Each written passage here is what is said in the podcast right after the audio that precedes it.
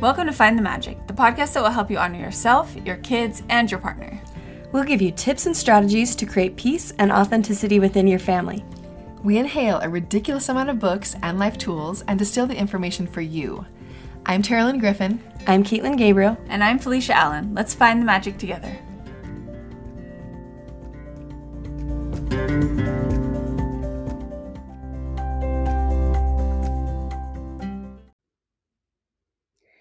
Hey, everybody, it's Caitlin, and I'm going to start us off with our high fives and face palms. Mine is a high five. We just finished Halloween, and this was actually the first year in quite a few years that we carved a pumpkin. It was really fun.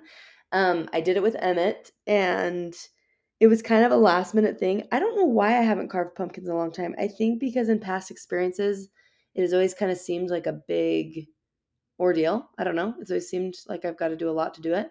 So I haven't actually done it in quite some time. But it was so fun because randomly where I live, they were doing, they called it a pumpkin festival. So anybody could bring a carved pumpkin to be part of the festival.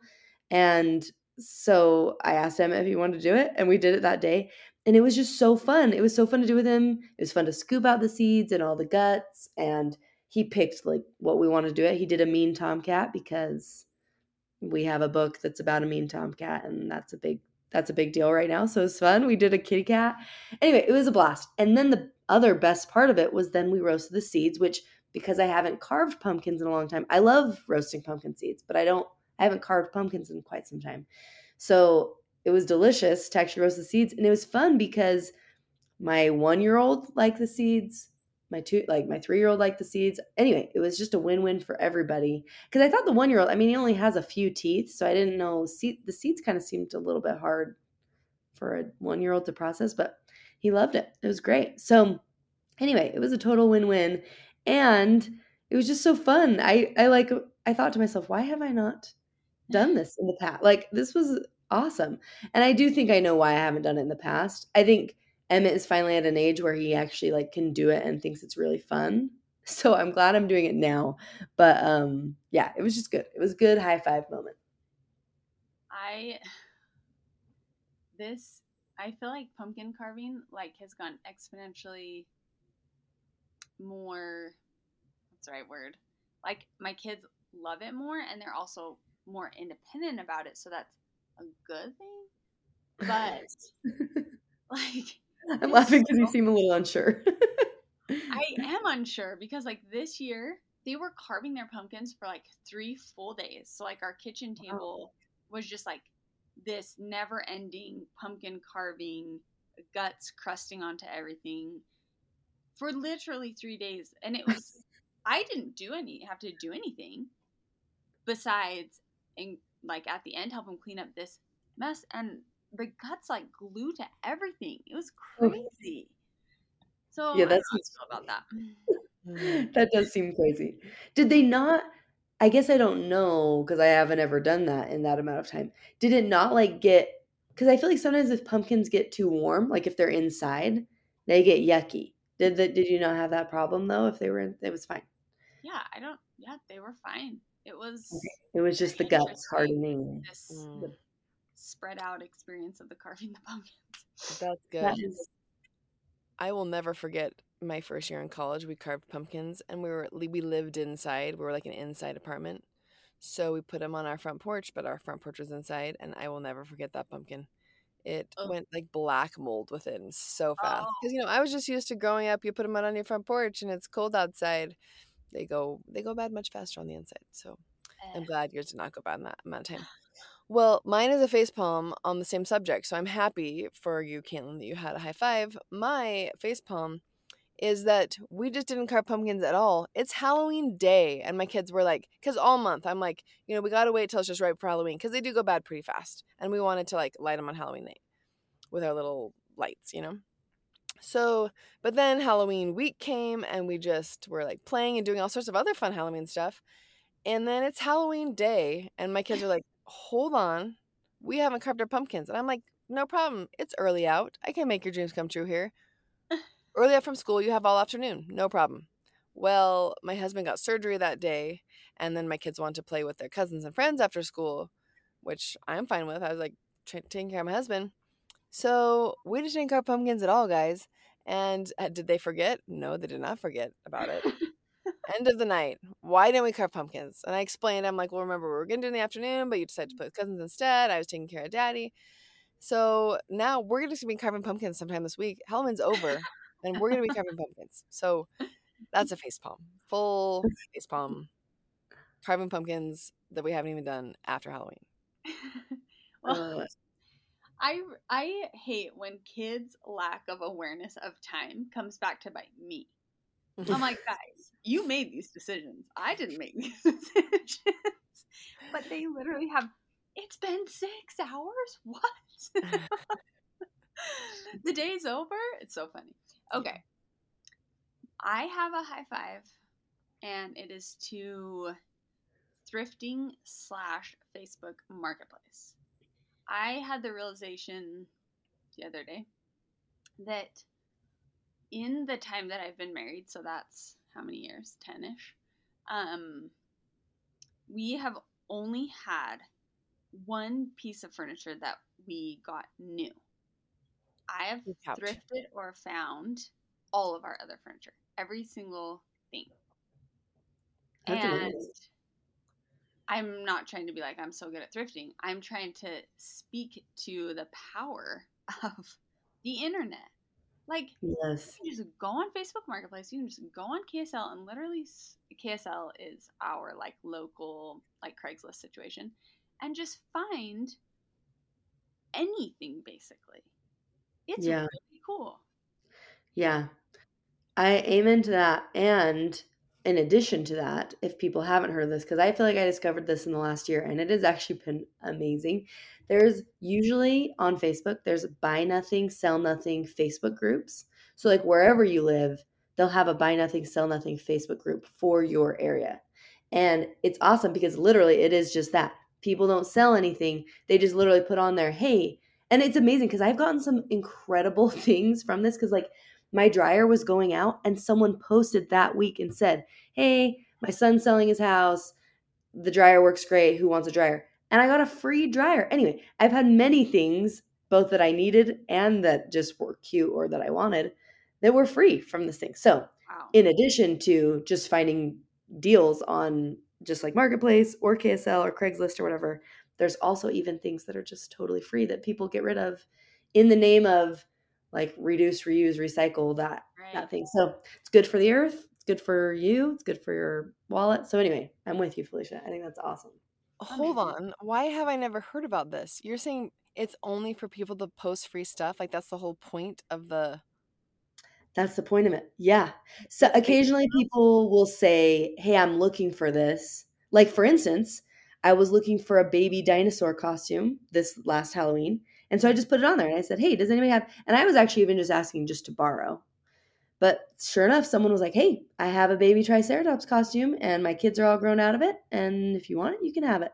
So anyway, it's incredible. So occasionally people will say what they're looking for. And sometimes you find it and sometimes you don't. But most of the time it's just people saying, Hey, I have a bunch of kids' clothes or I have a bunk bed or, you know, whatever. It's amazing. Wow. That's crazy. Oh my gosh. I never knew this. This is this is blowing my mind. Thank you, Caitlin. Yeah. You're welcome. And you're welcome to everybody listening that doesn't know about it because it really is fantastic. Yeah, it's pretty great. Wow. Okay, cool. Yeah. Okay, well, so with that, um, we today we are going to be doing some listener questions. So we each picked um, a question that we wanted to kind of hash out and go through. So I'm going to start us off this question.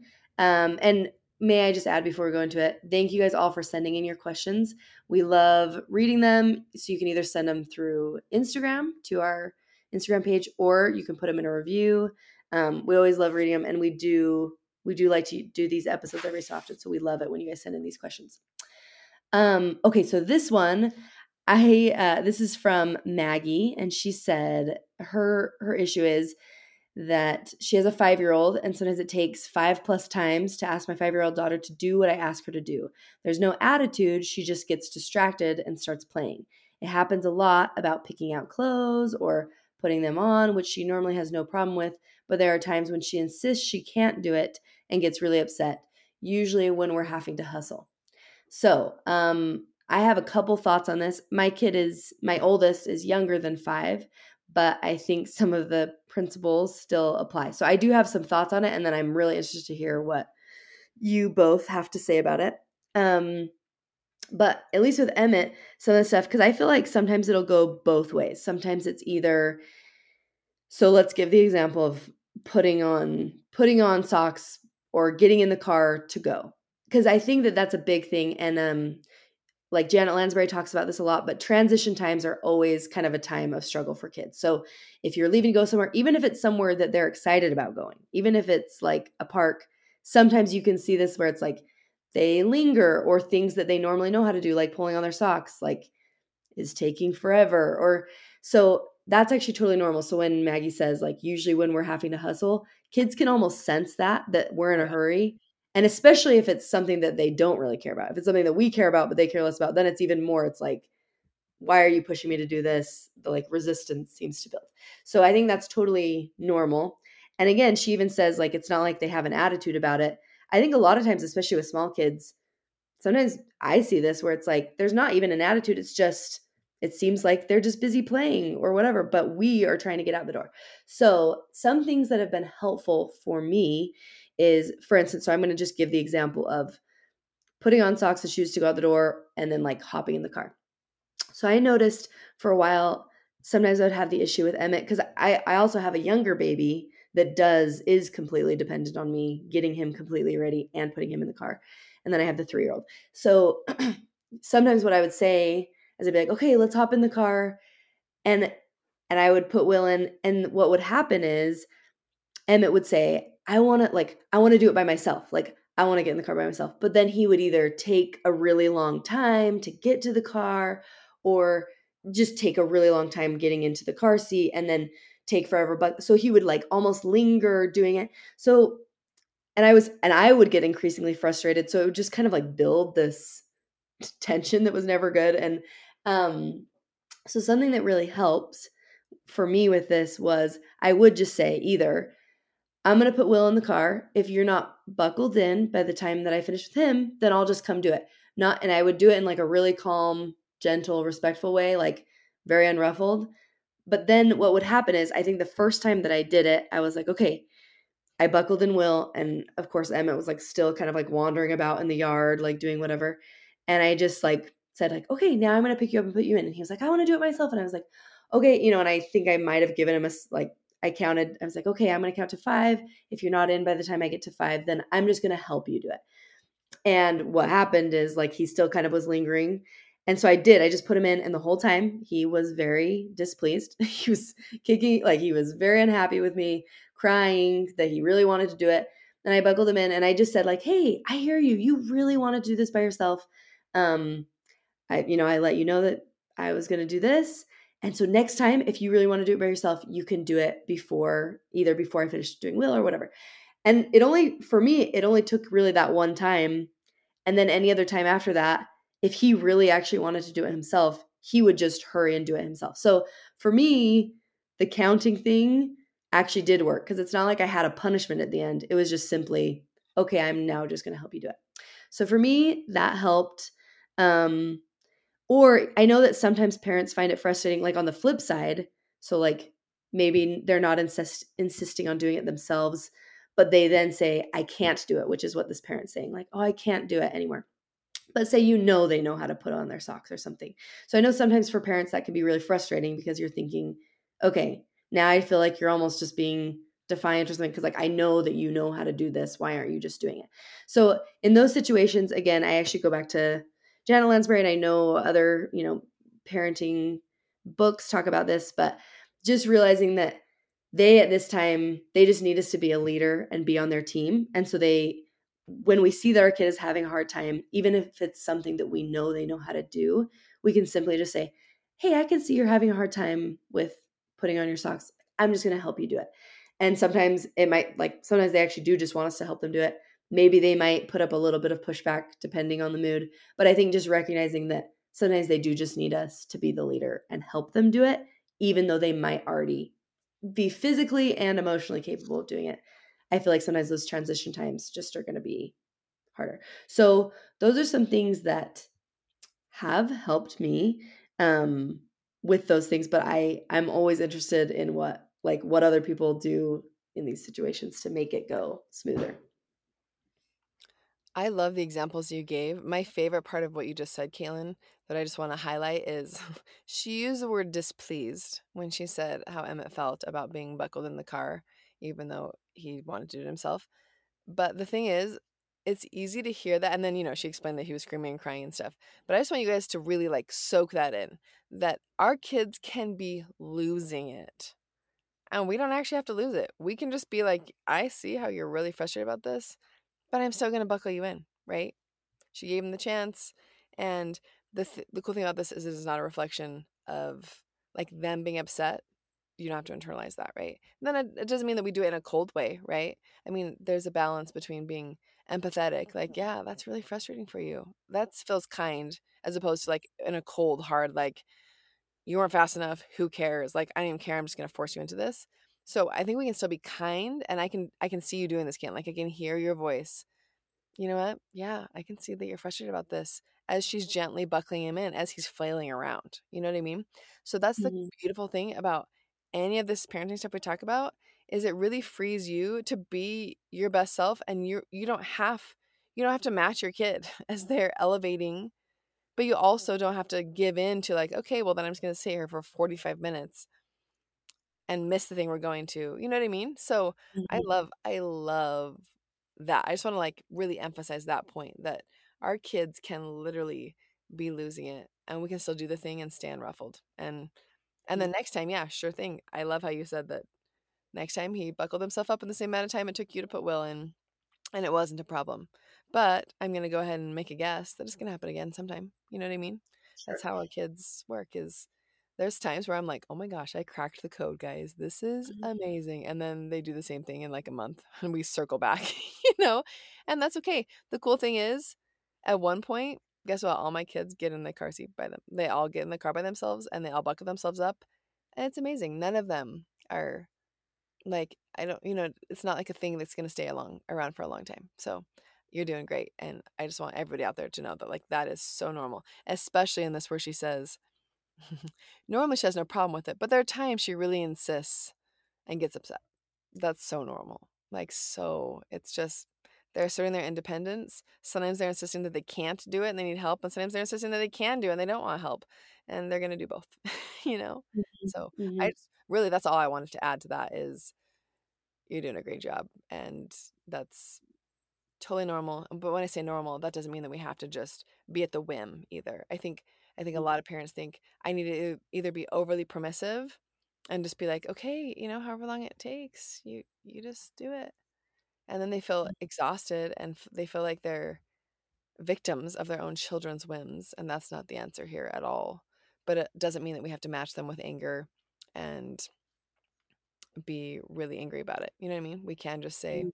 You know that's working for you right now to take 20 minutes on your shoes i'm going to give you 20 minute heads up but at the end like i'm just going to put them on for you you know whatever mm. however that looks and i think it's okay to do that from a space of kindness and honestly, yeah. that's one of those things that just takes practice.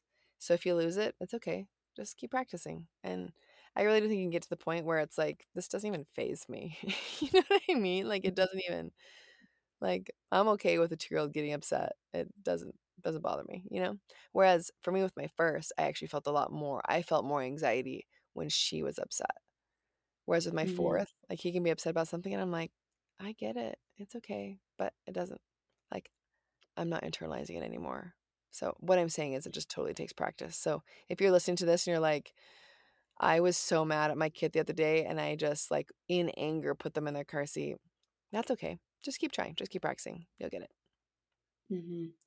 I did want to add to, I liked what you said. And I think we had another episode sim- where we talked about a similar thing here because I am remembering this, but I do like, because because I think part of my thing too is that I'm like, oh, but I want him to be able to like learn how to put on his socks and do these things. So I think if you do want to do it, something that also has helped me is I try to do those things long before we're ever going to go anywhere. So it's like I actually changed it because I used to not change them until at least Emmett.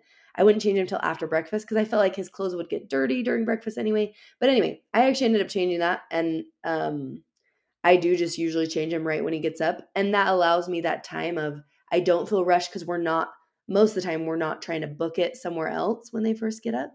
And so I feel like there's not that pressure because the kids, at least I feel like kids really pick up on that energy of like, you're trying to go somewhere quickly.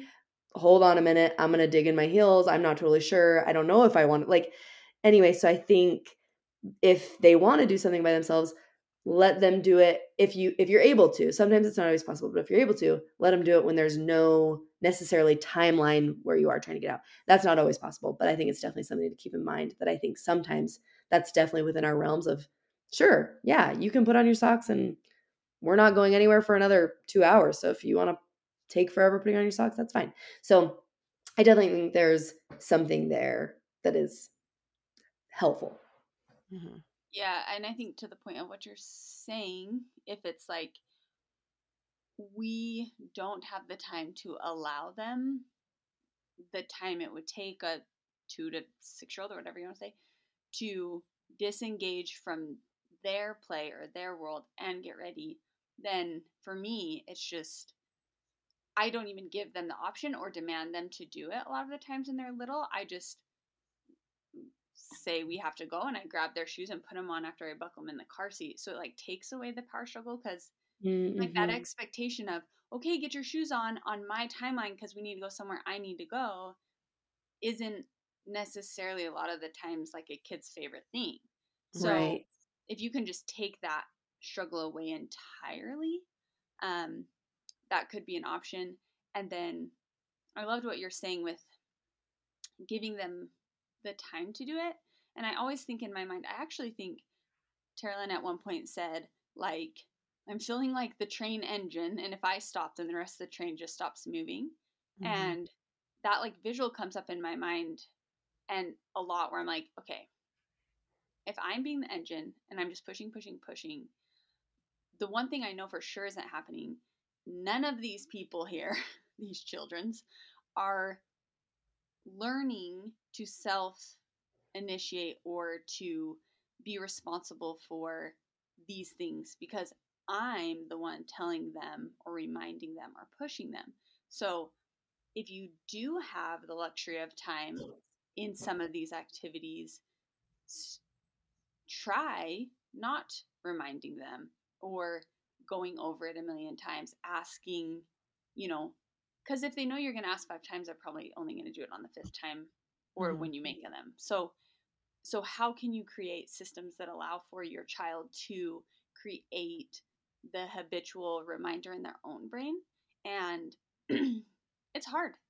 It's hard to let your kid leave their backpack backpack outside and it gets wet with sprinklers three times before they remember to put it on the hook like you're asking. But if every single time they put their backpack on the hook, it's because you told them to, they're not creating that like muscle memory. And honestly, that's like the thick of the stage that I'm in where I'm I'm wanting to not I don't even want to be the asker even if you eventually do it when I'm asking. I I want you to be self-initiated in these things. So I think this is a really interesting question as you move into older kids sure. Mm-hmm. Mm-hmm. Yeah. And I really like what you said there about timing in general. I think we think that our our agenda is it, our agenda is important, but I think it's important to realize that for a kid, play and transitions, play is their job. It's very important for their development. And transitions are also consistently a sticky part. That's usually when kids are losing it is during a transition time they're feeling rushed, they're ta- feeling taken away from wherever they're doing. And that doesn't mean that as adults, we don't, that doesn't mean we only do what our kids want to do, because of course we have our own agendas. But just to come at that from a place of empathy, of this is going to be a transition for them. So there's a lot of things we can do to help prevent that kind of stuff. Like, I love that, Felicia, you said sometimes you do just, you don't even give the option. It's just, we're to, mm-hmm. we're going to get in the car because this is my timeline and I don't want to just overly impose that but then also, I love it because for me, if it's possible, and as I'm saying this, guys, this is not my strength. But if I can not be rushed, that really helps. You know what I mean? Because mm-hmm. they can sense it. Like Caitlin was saying, I mean, they can sense it. If you're feeling rushed at all, they they like they latch onto that and they're like, oh my gosh, we're rushed. Whoa, I'm gonna put on my heels here. This is the time for the Mhm. power struggle. The time has come. Yes, you know. Mhm. I mean, I think everybody knows that, but it is a good reminder that if you can not be rushed, it really helps. So Mhm. I love that. Do you guys have anything else about that question? No, that's great. Mhm. All right, I am going to read a question from Kim, and it's more of a observation slash comment. So bear with me as I work through it, but I think it's super um, vulnerable and aware of Kim to share this, and it brought up some stuff that we want to talk about. So she said that one thing I found is I hold an expectation for myself of how I parent, basically. So she's talking about how she um, executes her role as a caregiver, as a mother. And then she says, I tend to then use this as a judgment against others and the role, how they fulfill their role in this and how they juggle it. And she says, it's not an admirable quality, but it's something I found I tend to do often. Um, and she's just saying, I'm checking in. Do you guys feel this way? Do you have any listeners that feel this way? Um, so she says, I'm jealous that I can't step away from this role. Mentally, I don't like to, and physically, I don't like to either. Um, from my duties as a mother as easily as others do.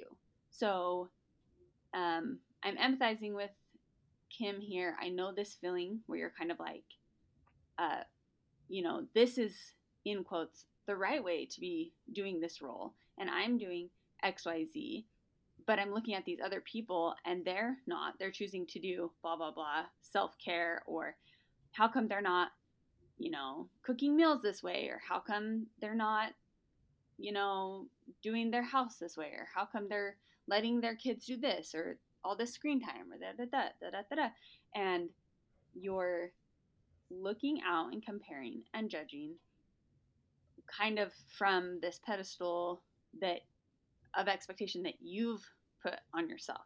So I just thought this was a really interesting thought on our roles and how kind of comparison maybe a little bit of like envy can play into this.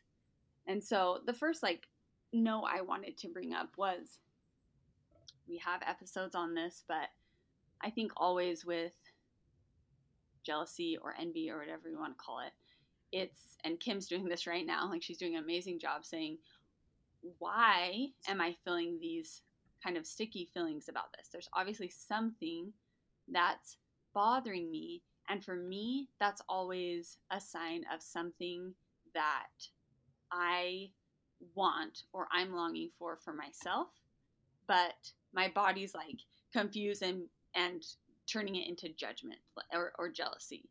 So that's the first thing I would know is man, if I'm really like judgy and envious or whatever of what these people are doing, maybe there's a little nugget, gold nugget in there of something that I want to change about how I'm showing up in my role.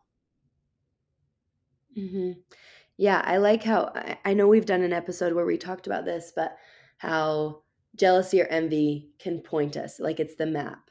And I think because I I can definitely agree. I don't like when I feel those feelings in myself. They're not, they're not comfortable feelings when I feel that towards others because I because sometimes it's like I don't want to feel this way. Like I don't want to feel it, but I do, you know. So I think, but I like it because I think it can be a pointer because in some ways it's like, you know, this person is. Yeah, I'm trying to think of like a really good example, but yeah, it's like if this person is doing these kind of self care things, am I feeling jealous that they're doing it because I think like, man, I wish either I I had time to do that or that I could step I felt comfortable stepping away and doing that. So is it pointing me to something that maybe I do need to do differently? Um, I know we've brought this up before also in an episode, but I really like it. Brene Brown gives the example of she actually does give the example of self-care where sometimes she would she used to look at some people that would do things and be like, "Oh, that's cute that you have time for that." But like the rest of us don't. You know, that kind of thing. World folk. Yes, and I love, um, yeah, like the rest of us actually have jobs, and we have to do, you know, we have to take care of our families, blah, blah. and um, and I feel like I have occasionally like had those come into my mind. Like, that's cute that you can do that, but you know i don't know if the rest of us could do that the responsible people. So um but what she gives is kind of the same thing that it's like if you are kind of feeling those feelings it might be it it's telling it's usually you kind of sending a message to yourself of i am feeling like almost try on some turnarounds of like am i feeling this way because actually i want the time? Or or just like the freedom to feel like i can choose to do something like this. Like usually it's so i think you can try a couple turnarounds on yourself to see what kind of feels more right. And if it is like this um like kim in here is saying if it's kind of like you're seeing that people are able to maybe step away and do whether it's self-care things or maybe they're into a hobby or they they're taking time for it and you're thinking like wait a minute i don't feel like i can step she says i can't step away mentally or uh, i don't like to physically either um, from the duties of being a mother as easily as others. I think um, if you're kind of feeling that way, but maybe you are wanting to be able to do that, so like if that's kind of sending that message, then I think then it comes down to like maybe asking some questions of how can I do this in a way that feels right to me? Like, is it talking to my spouse to be like, hey, you know, maybe I do want a night where I can go and do this. How can we make this work for us? Or maybe you get a babysitter during the middle of the day a day a week or you know it can look it can look a bunch of different ways. Um, and and she she's not specific on what exactly that is but i think once we kind of figure out what it's pointing us to then like work with the people in our lives to then maybe do that. And it sometimes it doesn't even have to be anything big and sometimes it really i think sometimes it is just like mentally realizing wait a minute I actually can step away. Like I can make this choice to do it. And I think a lot of this comes from some of these feelings come from like maybe how we grew up. Maybe we saw a parent or both parents that weren't able that that they chose to sacrifice themselves at the altar of motherhood or they lost themselves or and and that could look a lot of different ways too. I'm I'm giving one example, but I think this could look a lot of different ways. But I think again maybe doing some of that exploration internally and then after we've done that then maybe work with the people in our lives to maybe help us figure out a good way that we can give that self-care to ourselves. Because i will i will say i think that's one big gift that i think we can give our kids. Even if they push back i really like this. We i we read this in a book recently a parenting book that we're actually going to do an episode on later but i really loved it. It's in good inside. But she said sometimes our kids might even push back. Like I feel like I've had it sometimes where it's like I'm gonna go for a hike um, in the middle of the day, and my husband is home, like everything's good, but my little three year old would be like, "Mom, like, don't you want to bring me with you?" And I and he's like said those words like can i come with you and in my mind i'm like oh i do love doing hikes with you and that's and he loves being with me and so in my mind i'm like oh i kind of feel guilty that and cam was good and he was like hey you know what honey sometimes it's just good for mommy just to like do this by yourself and she loves being with you too. Like he kind of answered it for me and it was good because i thought even sometimes when our kids push back and that was like a really cute way but sometimes they might be like really sad that we're going to do something but i think it's actually still can be really good for them to see mom still takes time to do something that she loves and it might not be something that like needs to be done but that's good like it's good for her to do that and she does come back and lots of times she's probably happier, you know, like happier when that happens. So I think realizing that our kids might not always be perfectly on board if sometimes we decide to do some of these things. But I think it's also it is good for them to see when we do choose to do things because they see, yeah, like mom, mom has needs too, and, and or dad, you know, like this could be any anything. Um, anyway, so those are some of my thoughts on on that. I think everything you guys have said about this is so beautiful. And I think the only thing I would like to add to it is something about just the word resentment. And I'm going to paraphrase this, but you know, you already mentioned Brene Brown. So when we're judging people, oftentimes there's some kind it's it's worth looking at why we're judging them. And this this amazing woman who sent in this comment, she's not liking the feeling, right? Like she's not enjoying the feeling that she has when she's judging other people's parenting. Um, so, first of all, I just want to point out that there isn't anything wrong with seeing when somebody's doing something that you disagree with. There's two different kinds of judgment here. There's the kind of judgment to me, and I'm going to use the word judgment loosely, but there's the kind that just says that isn't what I want to do, right? Like that person's doing some kind of parenting that I don't want to do.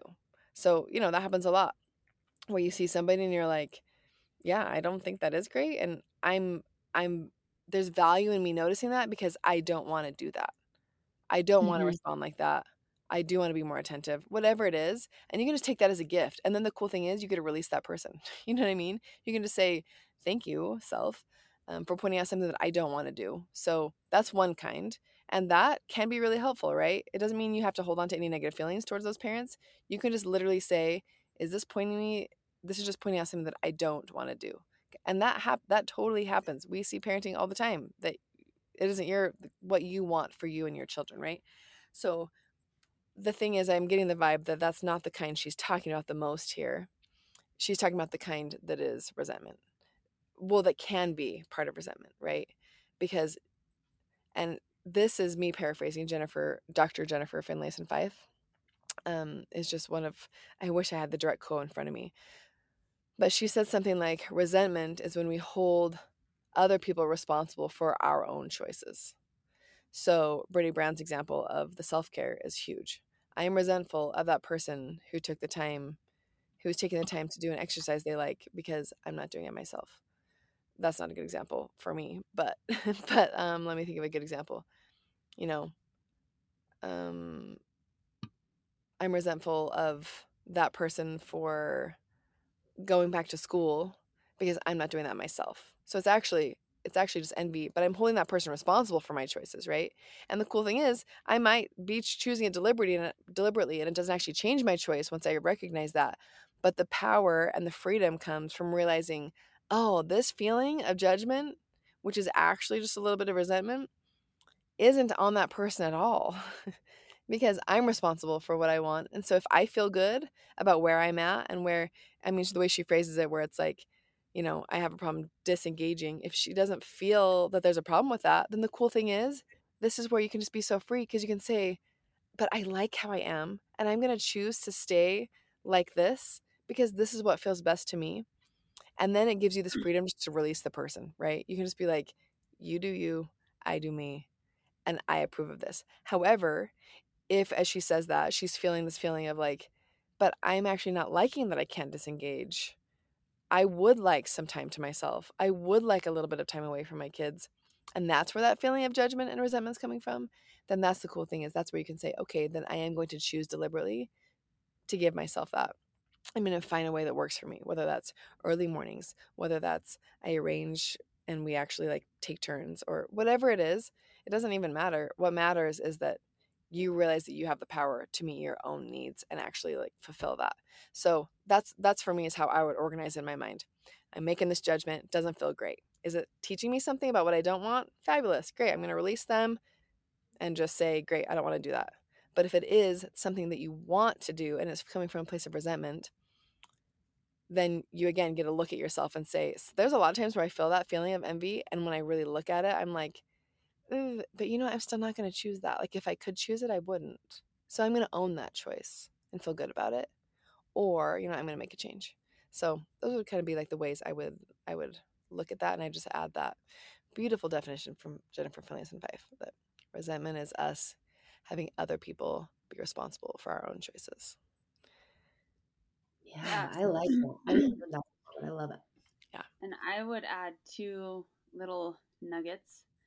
Um, one, I think I I realized this with parenting, um, and then I realized it with like separately as a role as a caregiver or as a mother.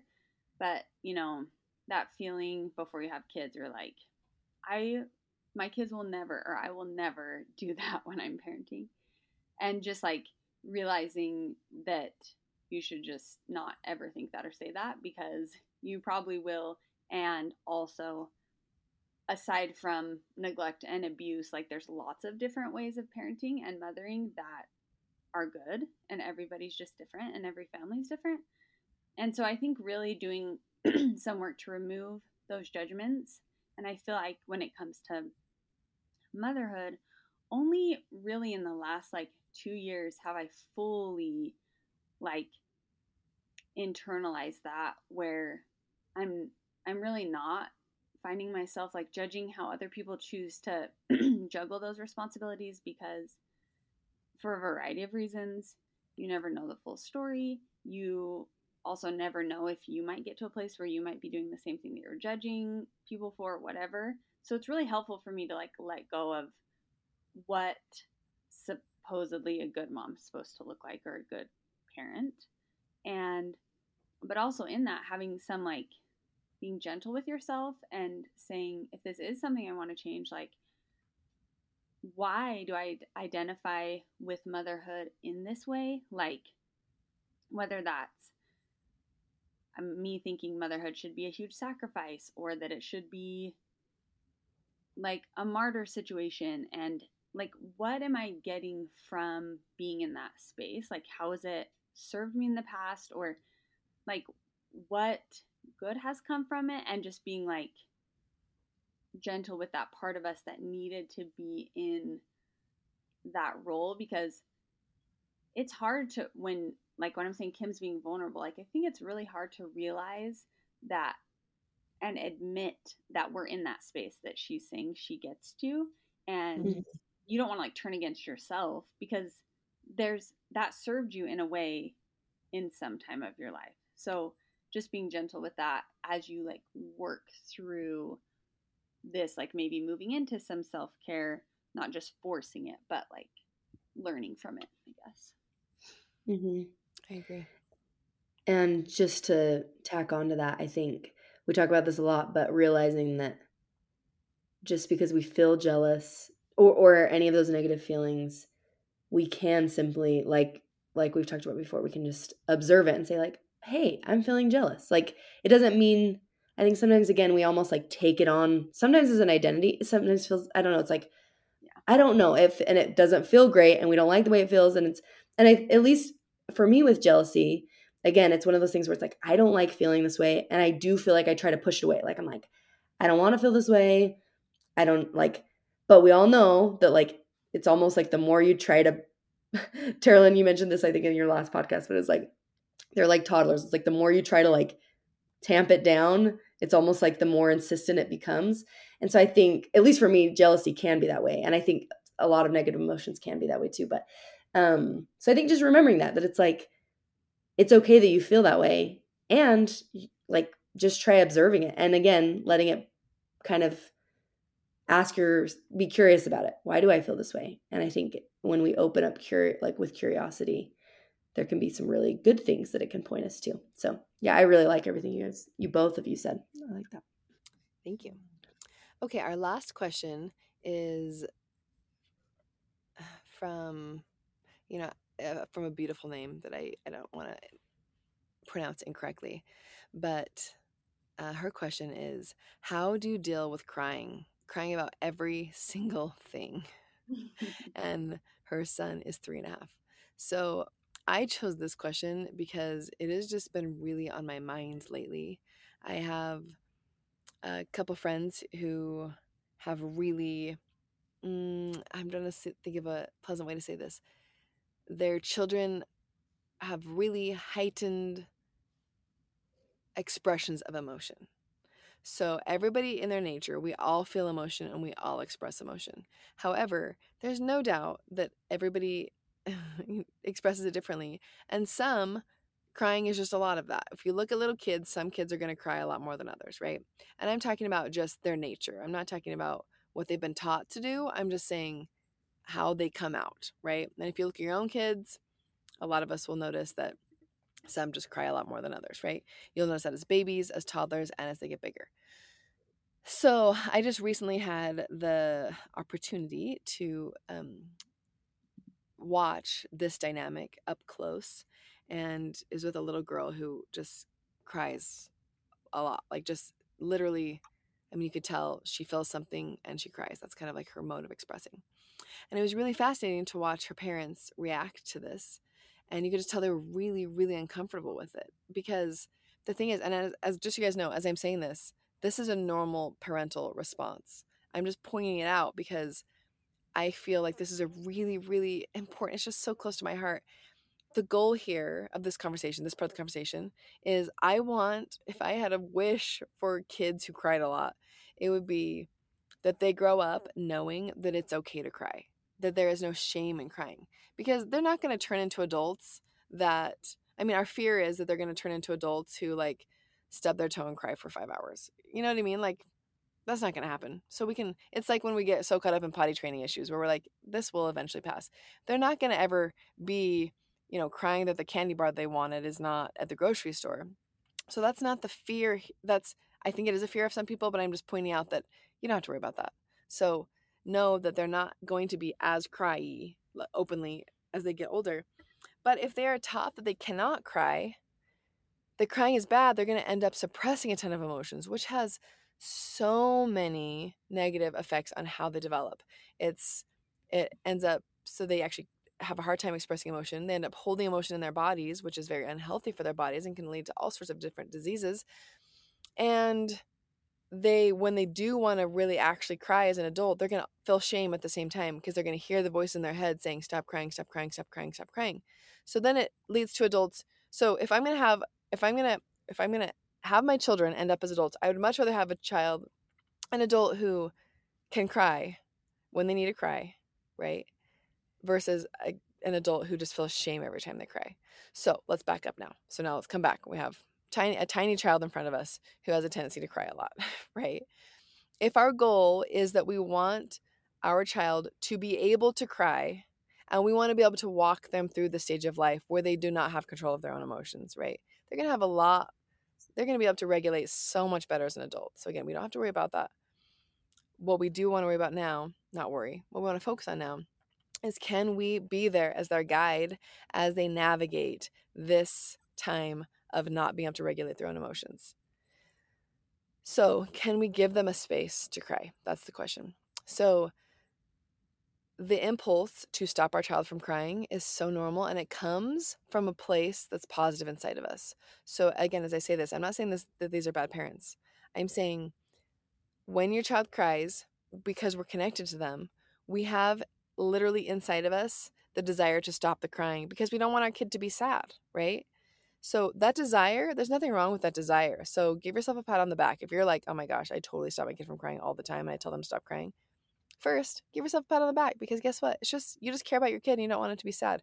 We have a hard time that with that with babies. That was like the biggest eye opening for me as a baby, as a mother of babies. When I started listening to Janet Lansbury and people like her, where i was like, oh, it's okay for my kid to cry and I can just hold them and allow them to cry. I don't have to like stuff stuff in their mouth and I don't have to like do weird things. Like I can just exist with them and give them beautiful, compassionate silence. You know, if their needs are met, you know, so they're not hungry, they're not tired. But like the stopping the crying isn't the goal. The witnessing them is the goal and making sure their needs are met is the goal. So if their needs are met and they're still crying, that's okay. That to me as a parent, like I can like still feel the feeling of it was on my second baby that I really realized that, that I realized, oh, she can cry. I've already, you know, I know her needs are being met and I can actually just hold her. And it stopped, I stopped having that really strong nervous system response of, I'm panicking, she's crying, I can't get her to stop. Oh my gosh, I'm a bad parent. Like I, I, I could stop going down that cycle because I realized, oh, she's just a human being who's expressing some emotion. And me giving her compassionate space is what I need to do here. That's all I need to do. It took the pressure off of me from stopping the crying. And the beautiful thing is, so that applies to babies. Now let's move up. Now I'm talking like toddlers through 12 year olds. Honestly, even on, but toddlers up. If you feel like your kid's crying a lot, can you do the same thing? So now this doesn't mean that you're giving in to them, right? It doesn't mean that like they, let's use the example of the candy bar. The candy bar is not, either you say no to the candy bar or the candy bar they wanted is not at the store and they just lose it they're just they're just crying crying about it and you're thinking to yourself this is not worth crying over guys it's just a snickers bar like to you it's like this is not important and so you can find yourself getting frustrated like this isn't even important you might start feeling like i don't want my kid to be sad so this doesn't mean that we just like bend over backwards to make their wishes come true here that's not what i'm saying we can still we're, we're allowing them to be sad so what this can look like is I can see you're really sad about that. Yeah, I get it. And then you just keep loading up the groceries on the cart and they can cry about it. And something something that I love to say to my kids is um, I'm going to use example of when they get hurt. So they get hurt. Sometimes I think in my mind that was not a big hurt. You know, you literally bumped your shoulder barely into your brother, you know, whatever it is. So whether or not I think that it's a valid hurt or not doesn't matter. I'll say something like, you know what? I can see you're really sad about that. You can cry as long as you need to about it. And you know what's so cool, guys? When I first started using that phrase, I can still remember it was with my second, Savannah. She was on my lap and she was crying about something. And she like came to me and she was sitting on my lap and the thought came to my mind, try this. And I just said, you can cry as long as you need to about that. And it was so fascinating. She like I could feel like the tension go out of her body. And she probably cried for like 30 more seconds. And then she just got up and walked away. And I still, my kids are bigger now. I mean, my youngest is six, and I still find myself saying that to all of them. You can cry as long as you need to. And something about that permission, it's almost like the crying is like, it lasts. This isn't the goal, but the crying actually lasts less long. It's it's shorter in my anecdotal experience because you've given it permission. Like, you know what? You're Mhm. crying. Your crying doesn't scare me at all. My grandma used to say that all the time. Crying baby doesn't scare me at all. you can't like it doesn't faze me. So if our kids know that they're crying doesn't even faze us, and then cry as long as they need to about anything, you just giving them permission.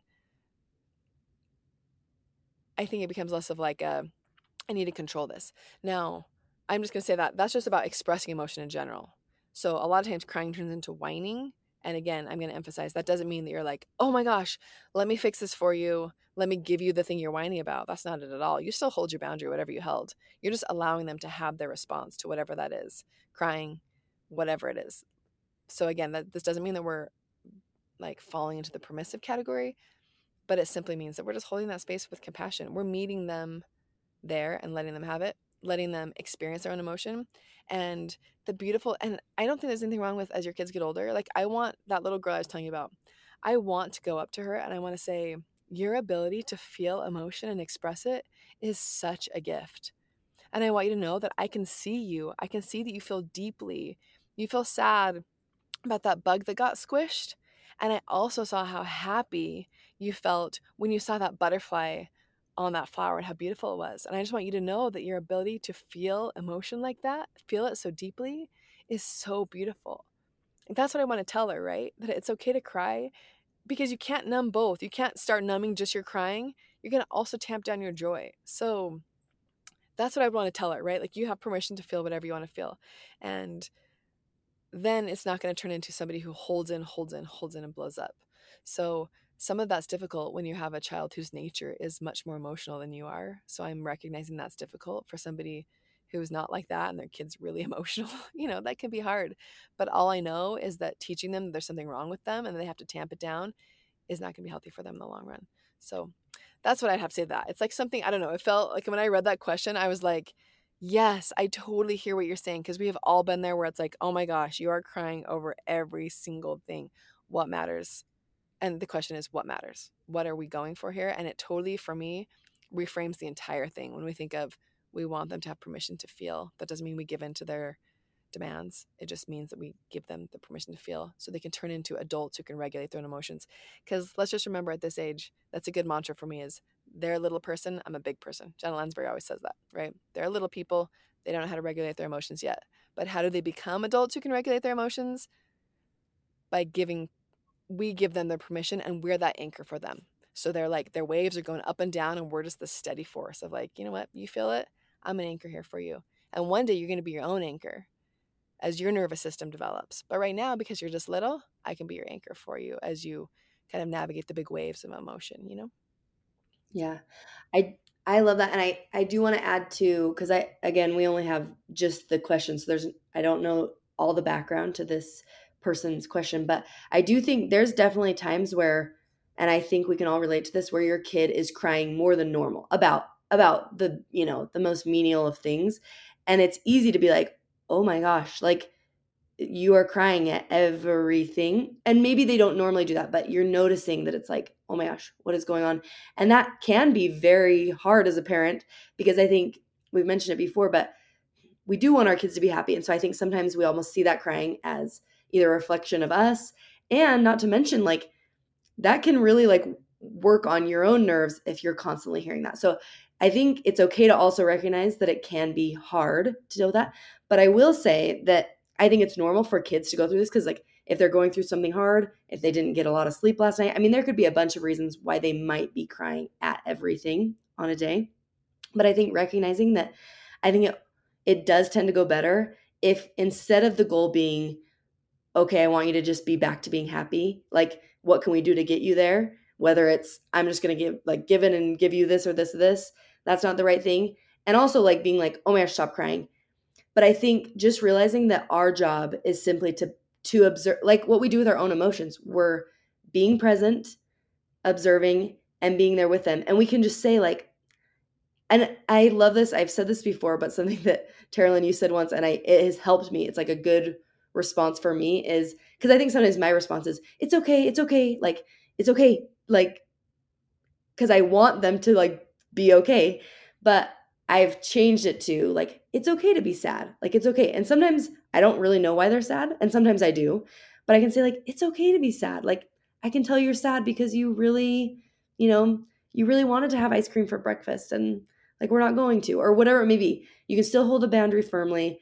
And I think what I wanted to just add to this is this person's asking, like, how do you deal with this crying about every single thing? I've noticed that even though it can be really grating, and sometimes it's hard when it's when it feels like continuous crying, the more I can just simply be present with it and not try to fix the issue because some most of the times when it's like that, you can't really fix it. When I can just be present, that continuous crying about everything does either slowly subside or sometimes it does go away quicker because I'm not trying to either stop it, do a quick fix. Sometimes all they need, and I feel this too as an adult, sometimes all a kid needs is for they just need to express and let out emotion and they need a safe place to be that, to have that. And we as parents are that safe place for them. And so I think recognizing that too, that it's like you're not doing anything wrong.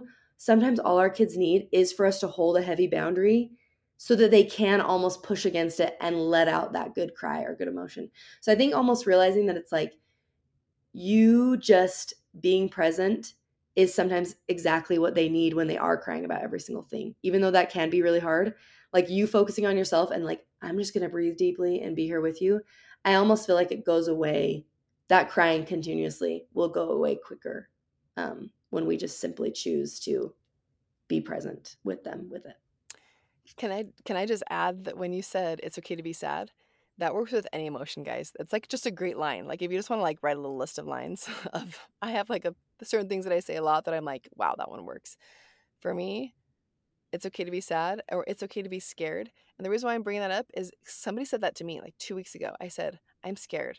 And the person said, it's okay to be afraid. And it was funny because I was like, hold on, I say that to my kids. But it soothed me. Like, I really was like, oh, it's okay to be afraid. Oh, it is. Mhm. Like, I have permission. It's okay. Like, there's nothing wrong with being afraid. It's okay. So I'm just letting you know it works on adults too, because literally, like I was like, that really worked for me. Thank you for giving me permission and saying it's okay. It's okay to be angry. Mhm. It's okay to be happy. It's okay to be nervous. My kids say that all the time. They're about to go into an audition for a little school play. One my my son was like, I'm kind of nervous. "Mm, It's beautiful. You don't have to make the nervousness go away. You don't have to talk them out of it. You don't have to say, it's okay, it's okay, you're gonna do great. You can literally just say, it's okay to be nervous. Mhm. That's it. Like it's beautiful. So just want to throw that out. That works for any emotion and any age. It's okay to be Yeah. that, whatever it is. Mhm. So anyway, I love I love all these topics. I love that we got to talk about something that was really important to each of us. And I I just thank you guys for all of your wonderful questions. We really appreciate them. We take a lot of time going through them and kind of like wrestling out which ones we want to talk about. So I just want you guys to know we hear you, we see you, and it's okay to feel whatever you're feeling while you're parenting. there's a lot. There's a lot of feelings there. totally. And on the note of it's okay to feel our feelings, that whole you guys touched on everything about that like emotionally charged situation that that I would say to this question and as I was listening, I just think what it what it shows your kid, it teaches them empathy. It also teaches them that they can trust themselves and like I think those are beautiful gifts that we're giving our kids that we're like we will be here wherever you're going to get to. Like I can be there with you in that space and I know how to fix it. And I think that that's just a beautiful gift in our relationships with our kids and with everyone in our lives, honestly. All right, Yeah. guys. Amen. Well, thank you so much for your questions. Remember, you can submit them through a DM or on Instagram or leave us a review with a question that helps us as well. All right, let's find the magic.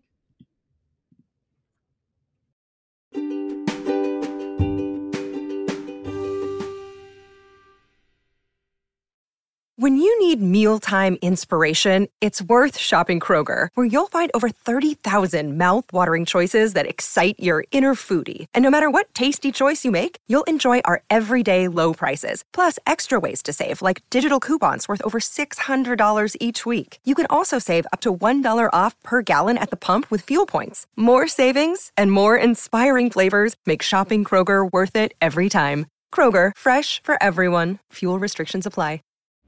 Hey guys, just a quick reminder to use code FIND the magic to receive $50 off any Gabb wireless device, watches, phones.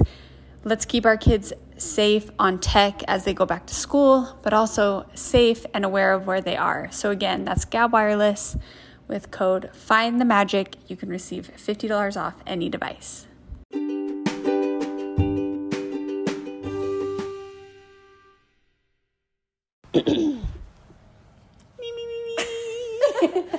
Brown cows.